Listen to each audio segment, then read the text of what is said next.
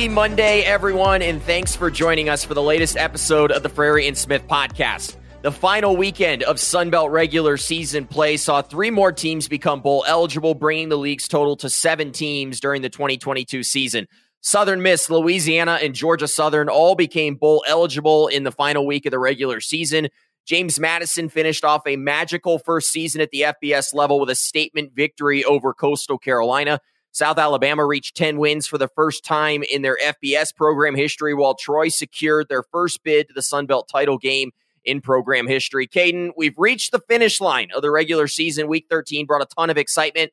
Give us your thoughts about the play this weekend. I mean, what a way to cap off an amazing season for the Sun Belt. Obviously, a lot of new teams in the mix, and we saw different performances out of those teams and some great debuts out of those teams, and really just a great launch pad. I feel like this last week was a great launch pad heading into these bowl games and heading to a conference championship game coming up and heading into the offseason. Even, even we have a lot to talk about heading into this last week or two weeks of college football that we have remaining. And it was just great to see some great individual performances and some teams play some great arguably some of their best football of the entire season. There's definitely a lot to get into, and I can't wait to get into it. Well, as you've come to expect on our Monday episodes, we'll start with the Sun Belt scoreboard segment where we'll review the results from around the conference in week 13.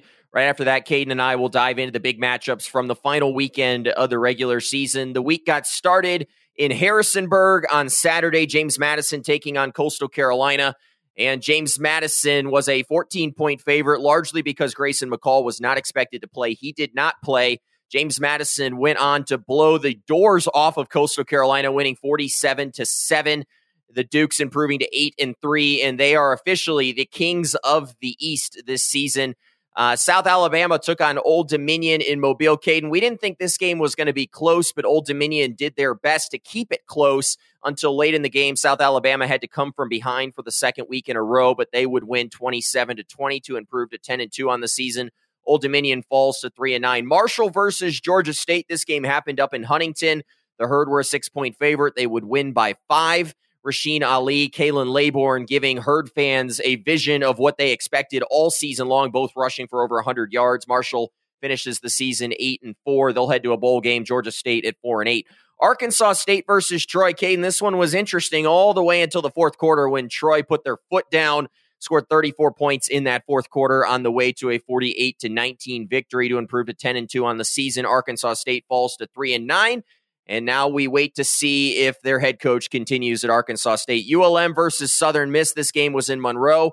Another tight game. Southern Miss was favored by three. They would win by 10 to become bowl eligible. They're six and six. ULM, a good season for them. You have to be pleased at four and eight. They played some really tight games. We'll get into that more as the episode goes on.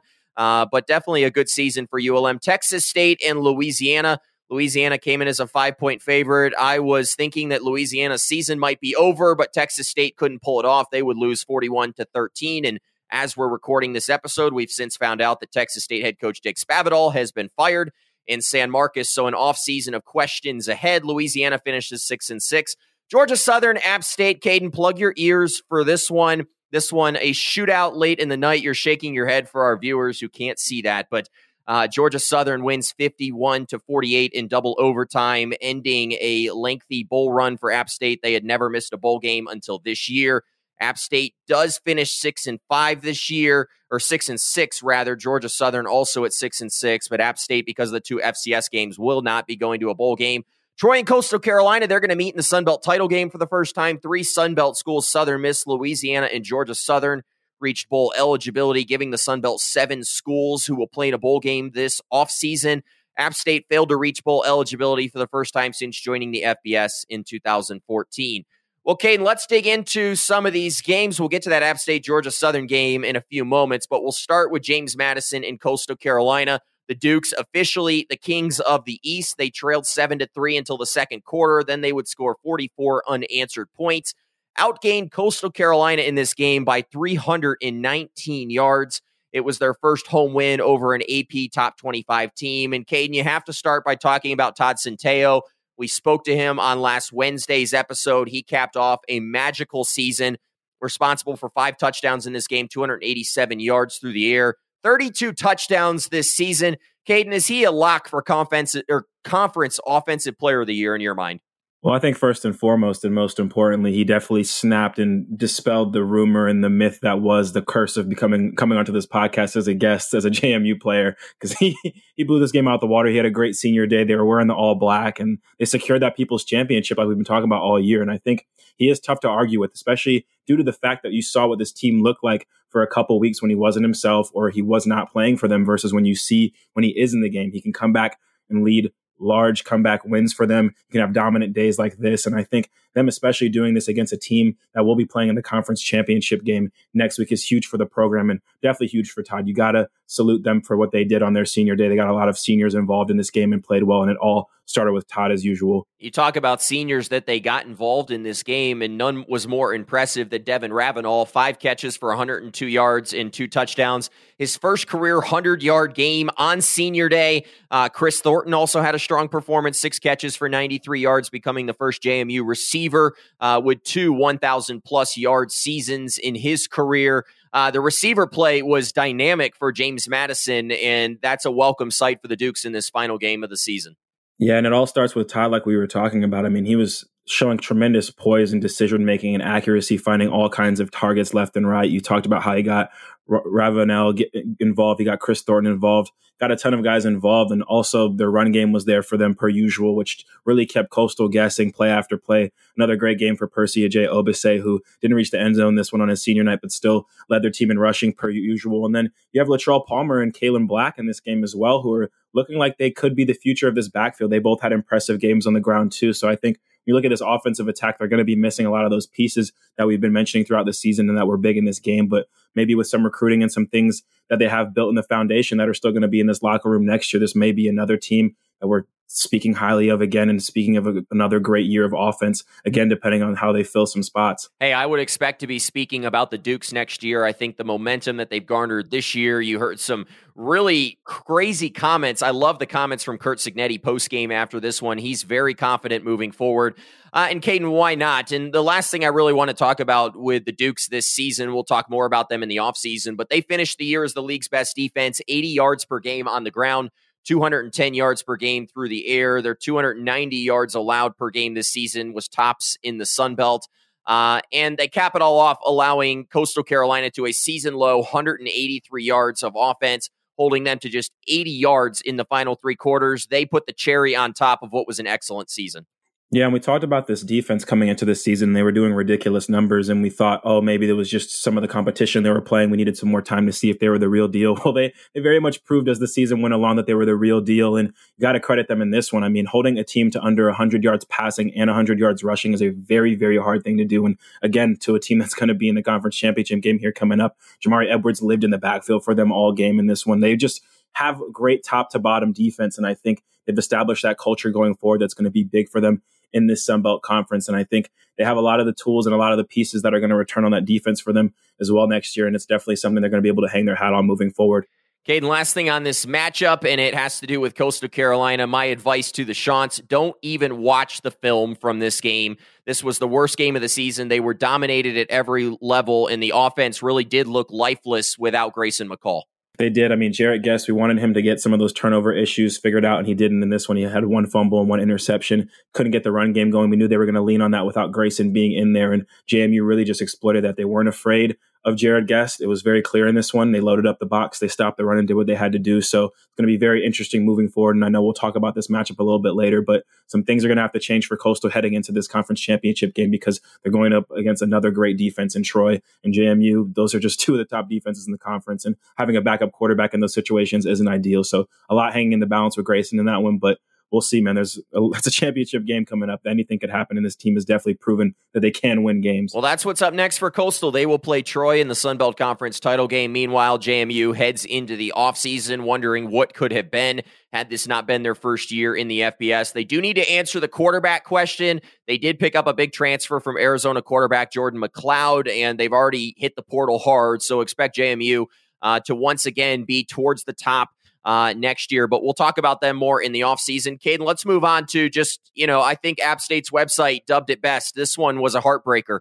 Uh, Georgia Southern versus App State in a rivalry game. It would go to double overtime. Georgia Southern would win 51 48 to become bowl eligible. App State eliminated from bowl contention. And this was the highest scoring game in series history. Georgia Southern moves to 11 and 7 all time in Statesboro. I thought this stat was particularly interesting. App State had over 600 yards for the second time this season. Kaiden, both of those games were losses this season to North Carolina and now to Georgia Southern. Kaiden, we asked the question going into this matchup was Kyle Vantrease out of gas? And the resounding answer was no. 385 yards, three touchdowns, his seventh 300 plus yard game of the season, fourth game with three touchdowns. Nearly 4,000 yards through the air this year, 28 touchdowns, led the Sun Belt in yards per game. Vantrease with a resounding answer to that question. He at least had a quarter tank left. Yeah, guys, anyone listening to this one knows I'm, I'm, sick. I was sick watching this game. It felt like one of those games immediately where the last team to have the ball would win this game just because of how efficient both offenses were. And Kyle Vantrease proved us wrong. We thought we was running out of gas maybe. The offensive line came up big in this one. They didn't allow any sacks and they really allowed him to sit back there and cook. And you have to give credit to him and this receiving core for having one of their best games of the season at home in a hostile environment. And you talked about it, App State. They ran the ball better in this game. They had 150 more yards of total offense in this one, but they won the time of possession as well. But ultimately, they just didn't make the necessary big plays and the big stops when it mattered. And that's what Georgia Southern did on the defensive side of the ball. And that's what Kyle Vantrease did on the offensive side of the ball for this one. Hey, another big thing that we talked about heading into this matchup was the battle at offensive line. And we knew both of these were very good offensive line teams. App State was coming in top six in sacks created. Georgia Southern had been slacking off a little bit. They'd been a bit shaky down the stretch, giving up five sacks in their last three weeks. But they didn't allow a sack in this game, Kaiden. That was a huge O line performance against a very good front seven for App State.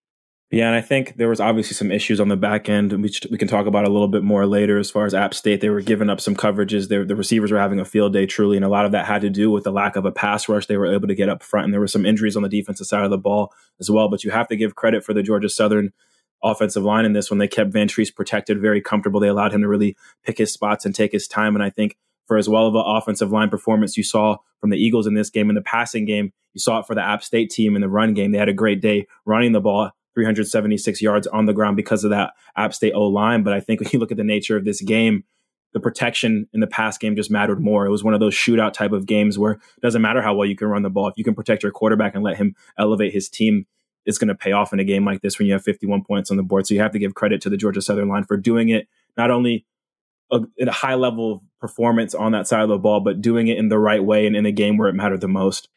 Okay, the next thing I'm going to say here, and I'm saying this as a fan from the outside of this App State program, but I was very disappointed post game in the response of the App State fan base on Twitter and in other areas, and particularly some of the vitriol that was directed at Chase Brice. This is a guy who threw for 2,900 yards this year, responsible for 31 touchdowns had the best season of his career, and yet he was basically being run out of town. Kaiden, I find that borderline unacceptable, you know, of how App State treated him in these final weeks of the year, despite what he's done at that program. I think there was several others. I know Cam Peoples got a lot of hatred. And it to me, as an outside, you know, person looking in, I felt like that was really disappointing of the App State fan base.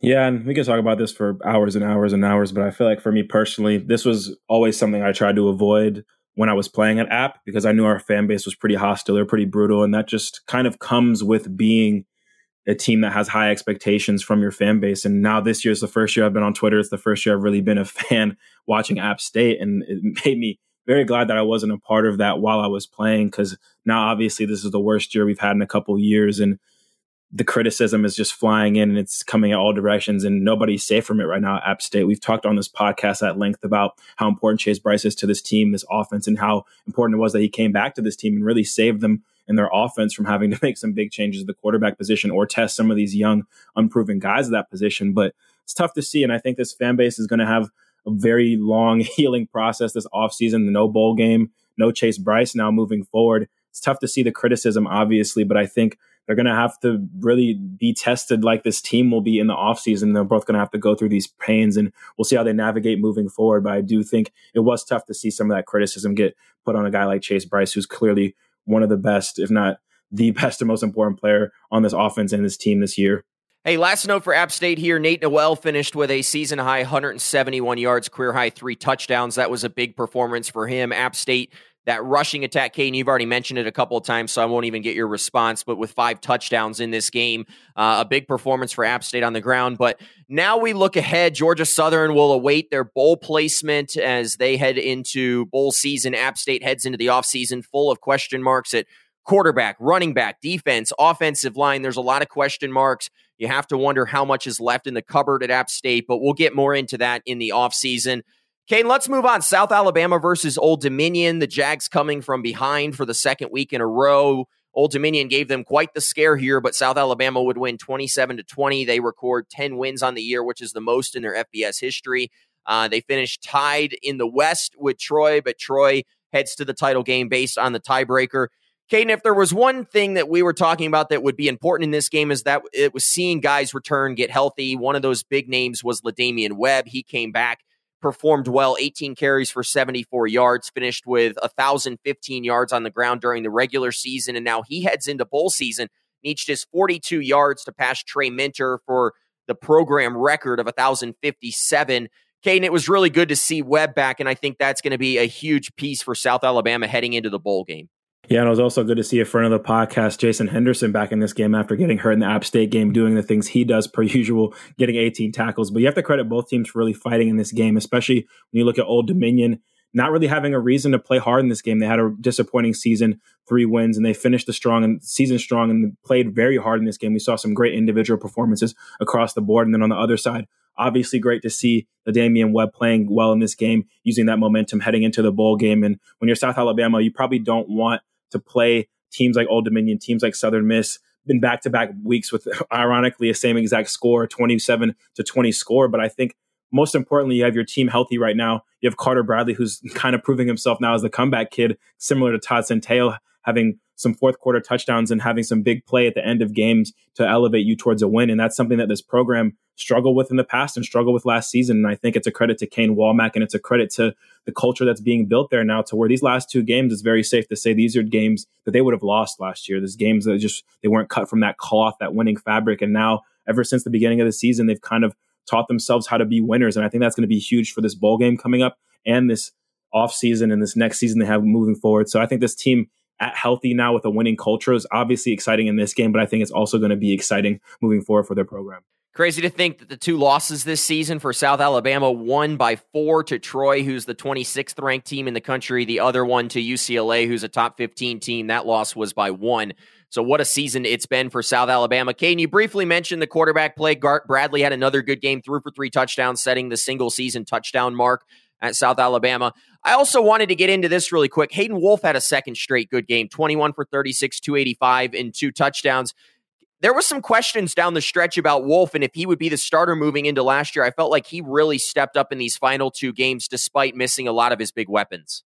Yeah, you have to give credit to him. I think we talked about some of the concerns into this season and throughout this season with him. And I think now he's kind of proven the biggest concern is consistency. He's played well at moments for this team, and it hasn't always necessarily been led to wins and losses for them, but he's shown some promise in these last two weeks, especially like you talked about with some undermanned weapons. And he led the first drive to a touchdown drive for Old Dominion. They came out in this game swinging. He got Javon Harvey in the end zone, a weapon that we talked about he might need to lean on with some of those other weapons gone. Gone. You have Blake Watson having a great all-purpose day on the ground and ending the game as the leading receiver with 88 yards and six catches in this one. So have to give credit for Old Dominion to how they came out in this game and how Hayden Wolff let this offense start the game off fast. But talked about it, man. Carter Bradley just finished it. He had two fourth quarter touchdowns when they mattered most. He had better weapons in this game, and this team overall just had better weapons. And I think down the stretch, we saw that when they elevated their game and really finished strong on both offense and defense to close this one out. Yeah, the difference in this game, Kaiden, it was the running game. South Alabama held the football for nearly 11 minutes more in this game. They finished with 208 yards on the ground. ODU got 110 yards from Blake Watson.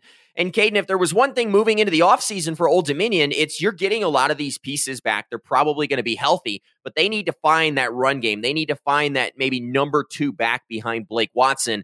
But give South Alabama their dues here. They dominated the run game, and that was a big reason why the Jags ended up pulling away.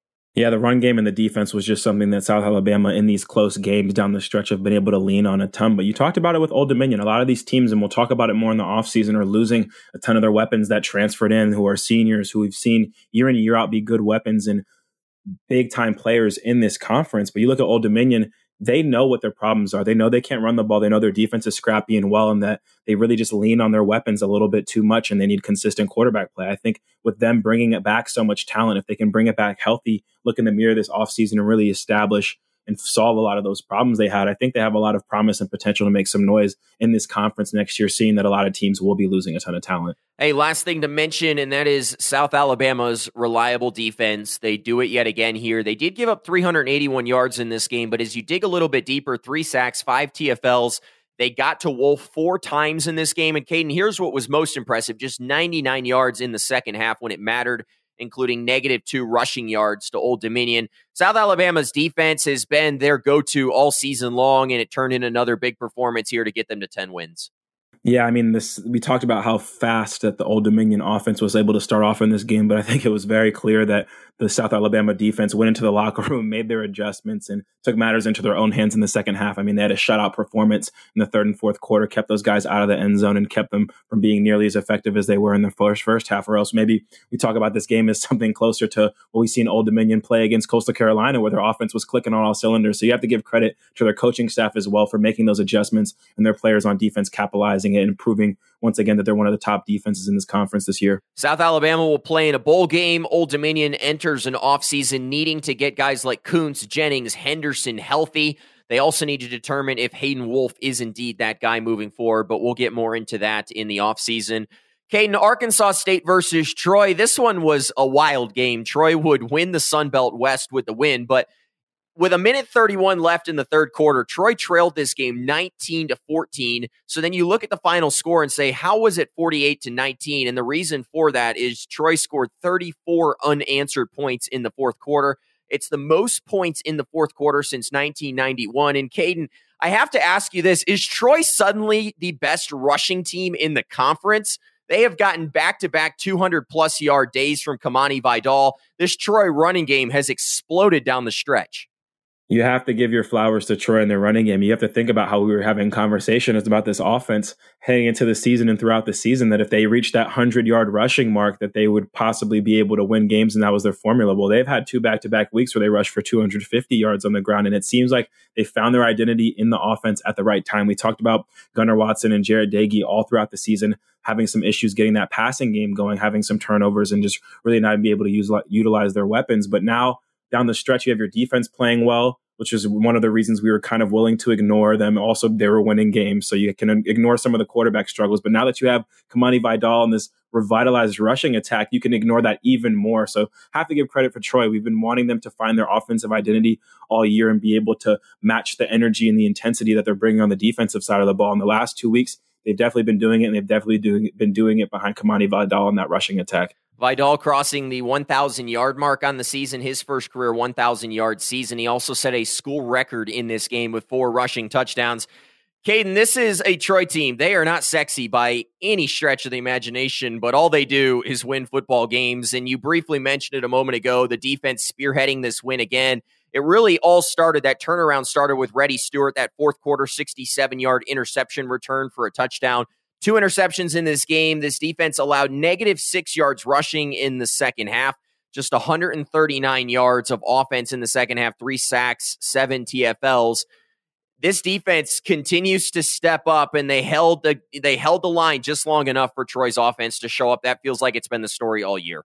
Yeah, I mean, what's new? It's obviously they don't have the most flamboyant style as a team, but nine wins is very flamboyant. Nine wins in a row they'll take that every day of the week. And their defense, once again, had a masterclass performance. If you look at them, I mean, we had low expectations for this Arkansas State offense heading into this game and really all season. And you just saw them exploit that. They made James Blackman beat them, and he wasn't able to do that. He didn't reach the end zone with his arm. He had arm. He had an impressive run with his legs, but I think just a couple drives here and there where Troy's defense might have just let up some things, but overall, great performance from them. We saw kind of a pedestrian performance from Carlton Martial with six tackles in this one, but he led the team. And I think that really shows the true character of this defense. You saw so many guys just getting one tackle, two tackle, three tackles. There was just they were able to play a lot of their depth and their seniors in this game, and they were all just getting after it. And everyone on this defense seems like they have that Carlton Martial mindset. They were all just running after the ball great plays in the secondary. I think they had seven pass breakups in, in, this game on the back end. Talk about Reddy Steward keeping his hands on the ball all game, having a huge performance. This defense, top to bottom, I think you could put their third string guys in. It looks like, and they're going to perform at a high level. They just have that DNA, and they know that the games this year have depended on them, and they feel like you can see they have their own responsibility when they're out there to play their best, defend their home turf, away game, play as well as they can, and really secure this team wins. And I think you saw that in this one. Hey, just to jump backwards real quick, uh, w- one thing I don't like about Chase Brice this year is that he had that Hail Mary against Troy because Troy would be a ranked team right now if it wasn't for Chase Brice. They would be 11 and 1 and probably in the conversation for the Cotton Bowl over a weaker than I would like to see Tulane team. Uh, I'll go ahead and put that on record. But uh, Kaiden, the one thing Troy's been really good at closing games, third nationally, allowing just over 3.4 points per game in the fourth quarter this year, top 30 nationally, averaging close to nine in the fourth quarter. When you look at the scoring margin, they're eighth nationally in terms of points allowed versus points scored. So they've been really good in the fourth quarter. They were that here again. Last thing, really, in this matchup, and it's for Arkansas State. We've seen it all year long, and that trend continued. They just had no rushing attack. They ran for 38 yards. It was the eighth time this season under the century mark, third time under 40 yards. And as we move into the offseason, Kaiden, if you're Arkansas State, obviously the big question mark at the head coach position will Butch Jones remain uh, in Jonesboro? The quarterback position will also be a question mark. But if you're Arkansas State, they need to find a consistent running game if they want to challenge in this new look Sun Belt West division.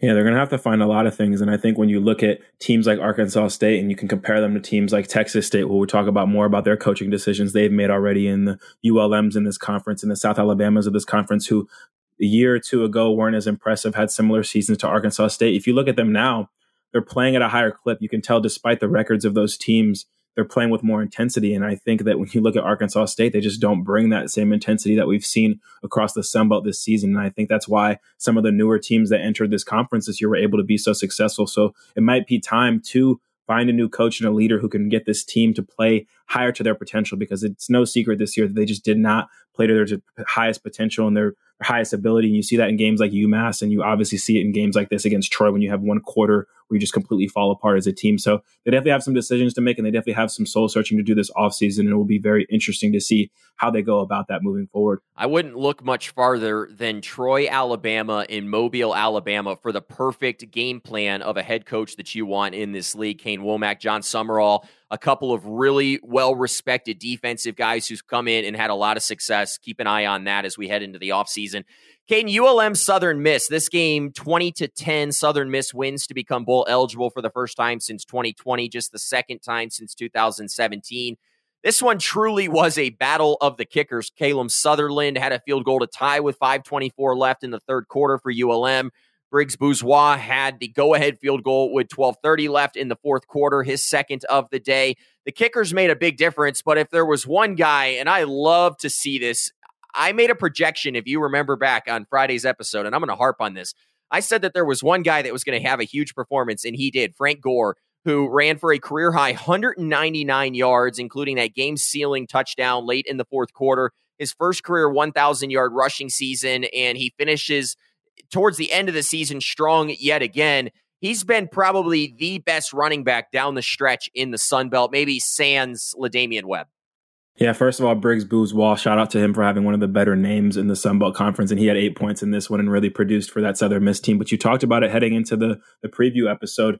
Can Frank Gore Jr. show up for this team when it matters most? And I think the combination of him showing up when it mattered most and the nasty bunch showing up when it mattered most was really the reason why they won this game, why they granted bowl eligibility in this one, and why after three straight losses, they get that win when it mattered and they get into bowl contention. So you have to give credit to those two guys, units, however you want to call it, the offensive line, creating those holes for Frank Gore Jr., being able to cook and have another fantastic game that we're accustomed to seeing, and having that nasty bunch show up when it mattered most, holding this team to just 10 points. If you're holding a team to 10 points, that's on your offense at that point to produce and win the game for you. And I think we saw that in this one with the complementary play of their defense and Frank Gore Jr. being able to step up to the occasion and play a great game in this one and make it to a bowl game for the first time in the Sun Belt Conference. I think it might be safe to say at this point that Southern Miss was a quarterback away from being up in the conversation with teams like Troy and South Alabama in the West this year. Their defense was that good, their running game was good, but their quarterback play definitely let them down. Kaiden, it feels like the Nasty Bunch saved their best game of the year for last. They finished with a season high 13 TFLs, four sacks, their seventh game this year with four sacks. They finished leading the Sun Belt Conference in that category. They have been the difference so many times this year uh, between a Southern Miss win and a loss this year. This time they were on the winner's end.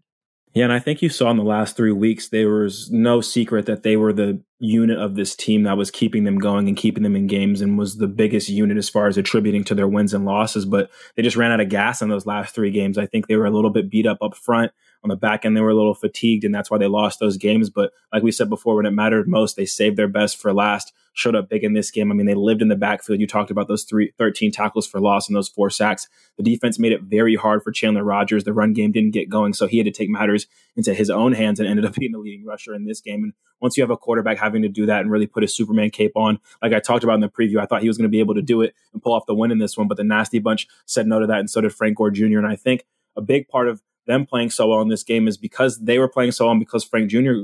Gore Jr. was playing so well in this game. You see Trey Lowe not have to really do much to win this game. He goes 10 for 16 passing in this game. Not asked for too, not asked to do too much, but played very efficient, did not turn the ball over, lulled them to sleep kind of with that run game with Frank Gore Jr. and was able to hit some very big explosive plays to a couple of his targets. So you have to give credit really to the defense for setting up the offense and Trey Lowe being able to play well in this game, but really Will Hall for just having a great feel in this game and leaning on his units and the strengths of his team in this one when it mattered most. Hey, give some credit to ULM, and we won't uh, belabor this point too much, but uh, they get to four wins this year. I think they need to keep building as we head into the offseason. I thought this quote by their head coach, Terry Bowden, in the post-game press conference was particularly revealing. He says that we can play with every team in the Sun Belt. Now it comes down to beating those teams – they were three and three in games decided by less than 10 points this season. They've got an entrenched quarterback uh, in Chandler Rogers. Uh, so, definitely a lot of good things, I think, happening in ULM. They're a team that maybe could take a leap into bowl eligibility next year. Southern Miss, as we mentioned, they'll play in a bowl game.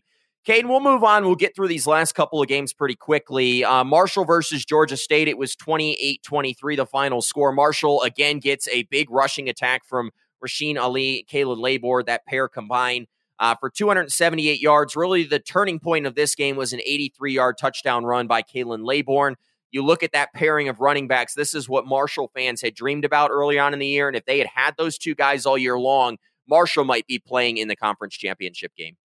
100%. And I would even call it a three headed monster when you look at a guy like Cam Fancher, who also rushed well in this game and contributed to the offense with his arm and his leg. He had 10 rushes for 69 yards behind Ali and Laborn, who both reached the 100 yard mark. And I think you're right. If we had Ali all season, if you had Cam Fancher at the helm all season, it'd be very interesting to see what this Marshall team does going forward throughout the entirety of the season. But have to give credit to Cam Fancher like we have all year. I mean, this was an upfront physical, gritty battle. It was very even as far as what they did up front both teams trying to run the ball and establish that. But he has simply been able to elevate this team the last couple weeks and has probably been the biggest catalyst as far as them winning. He's accounted for two or more touchdowns in the past three weeks, two straight weeks without turnovers. He's really evolved as a passer and a player in this team. And with him just being a freshman, I think it's very hopeful and promising moving forward if he's leading this offense and they can continue to run the ball at a high clip. Yeah, it'll be interesting for Marshall heading into the offseason. I think the pieces are there for a very successful second year in the Sun Belt. We'll get into that more uh, as we talk about them in the bowl and then in the offseason. Kane wanted to give some flowers to Jamari Thrash, third 1,000 yard season in GSU history, caught nine passes for 155 yards and a touchdown. He ended up leading the Sun Belt in receiving yards this season. His 1,110 yards were the 10th most in Division One this year. Jamari Thrash had a huge season, and you might be able to call him wide receiver one in the conference this year. And we came into the season wondering who would be that wide receiver one for the conference. And we were talking about guys like the multiple options you have at South Alabama. You talk about guys across the conference, and he kind of really came out of nowhere. And I think it was great to see him grow as a player along with his quarterback, Darren Grainger. And I know that that guy has a decision on whether to come back next year or not. And I think the connection he's built with Thrash moving forward, along with this run game that's been dominant throughout, will make it very interesting to see what this Georgia State offense looks like next year, especially if they have a big piece like Thrash coming back, who has, I think, established himself as far as importance to a team and now the stats that wide receiver one, that Sun Belt guy, as far as who do you need a game plan against more and who do you need to stop the most? Because another great game for him and really a great season with him. When you look at an offense that runs the ball as much, just makes it even better for a guy like that. Well, as I mentioned, Marshall's going to play for a bowl game. Georgia State heads into the offseason. They should be pretty good at running back next year. Again, Darren Grainger does have one final year of eligibility. I confirmed that earlier in the day, so he could be back.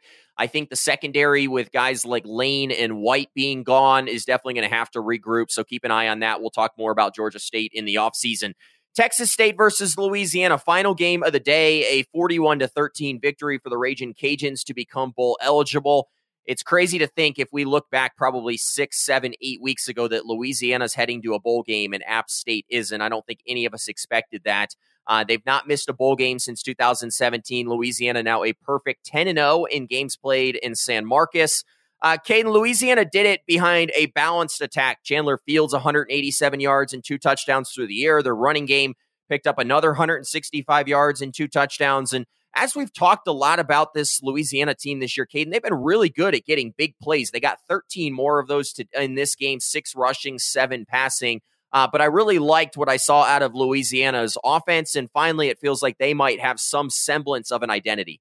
Yeah, and we talk about a Texas State team coming into this one that's a scrappy bunch that plays well at home. And they really combated that in Louisiana in this game. And I think the balanced attack was something that would be huge for them because it, throughout the season, it was really up and down in the passing game and the running game. And I think across the board, this was their, one of their more consistent performances. You look at Chandler Fields distributing the wealth, hitting a ton of different receivers and weapons for explosive plays. And this one, got Jefferson going, got Fleming going, found LeBlanc for a touchdown pass as well. And then the run game getting going as well. You talk about Chris Smith all you want, but then you have a freshman running back in this game in Draylen Washington, who's had an amazing season, who ends it as the leading rusher in this game. Really just a balanced attack across the board. This is the Louisiana team that you were accustomed to seeing last year and really looked like things were coming together for them in this game with some great momentum heading into their bowl. And then not to look too far ahead, but Wooldridge playing well in the beginning of the season, in the middle of the season, Fields playing well at the end. Do we have another quarterback competition Please, yet no. again in the offseason? I think I think it's definitely something we got tired of talking about. But when you have guys playing good and playing not good at different times and the same times, all about the momentum, I feel like, for this team. So that's something we'll talk about another time. But I think it will be a, something to look at as far as Chandler Fields, who I thought in this game would play inspired, trying to get that spot back. And now he has the opportunity getting his game into a bowl game to do it one more time for them. Hey, on the bright spot, it would give us seven additional weeks of content to begin next season if there was a quarterback competition in Lafayette again. But Kaiden, last thing here, and we always love to shout out good secondary performances when they happen. Eric Garror had his second interception of the season, his first since the opener against Southeastern Louisiana. This defense, though, eight pass breakups in this game, four TFLs, two sacks. They had a really big performance, and that was a big reason why they were able to keep Texas State to just 13 points. Yeah, those eight pass breakups were the most by a team in the conference this weekend. And I think it's hard to argue. We have obviously a ton of great defensive units as a whole in this conference, but if you look at that secondary unit for Louisiana, it may be the best back end that we've seen. You have guys like Braylon Trahan and Eric Garror who got his hands on an interception in this one, and who, who's also been very explosive in the return game for this team. But they do lose both of these guys, so not to look too far ahead again, but the secondary unit has a lot of strength in their experience and is going to be very curious as an entire defense, really, to see how Louisiana bounces back after this bowl game and has to re up and replace a lot of those spots next year. Okay, and we're only going to talk about him one more time this year, but I do want to also give you some credit for your midseason adjustment from ULL to Louisiana. You've done such a nice job. We finally broke the athlete, so congratulations on that big step. But Louisiana, they're going to play in a bowl game. Texas State, they fought pretty hard at times this year, but it's going to be an off season of change as we're recording this episode, we found out that Jake Spavital was just fired as head coach in San Marcos. So the first coaching uh, carousel move in the Sun Belt. We'll definitely break that more down as we head into the offseason, but it will be an offseason of change in San Marcos. Kaiden, before we wrap up this episode, we've got two quick things to do, and I wanted to take a moment to just do a very early championship preview. Troy versus Coastal Carolina. This is going to be the first time that Troy will host the Sun Belt Conference Championship game. First time that Coastal Carolina and Troy will meet in a title game. Troy enters 10 and 2, Coastal at 9 and 2. Uh, Troy will play for their league leading seventh Sun Belt title. You might say, well, you're saying this is the first time in a championship game. That title game only started five years ago, and this will be the first time Troy will play. Kaiden, I wanted to just get a key from you in this game uh, about you know what you felt like would be important in this game between these two teams. It's tough to say, but I think the biggest and most glaringly noticeable thing is truly the momentum of both of these teams. You talk about a Coastal Carolina team who loses their best and most important player in Grayson McCall, and we see some of the effects of that in this game when you have Jarrett Guest not playing his best, only completing 10 balls 43% completion percentage. And his one touchdown pass was really more of a product of the scheme to me. It was a fourth and one play. It was a tricky play, and Tyson Mobley got open and loose for a touchdown. And then on the opposite side, you look at Troy.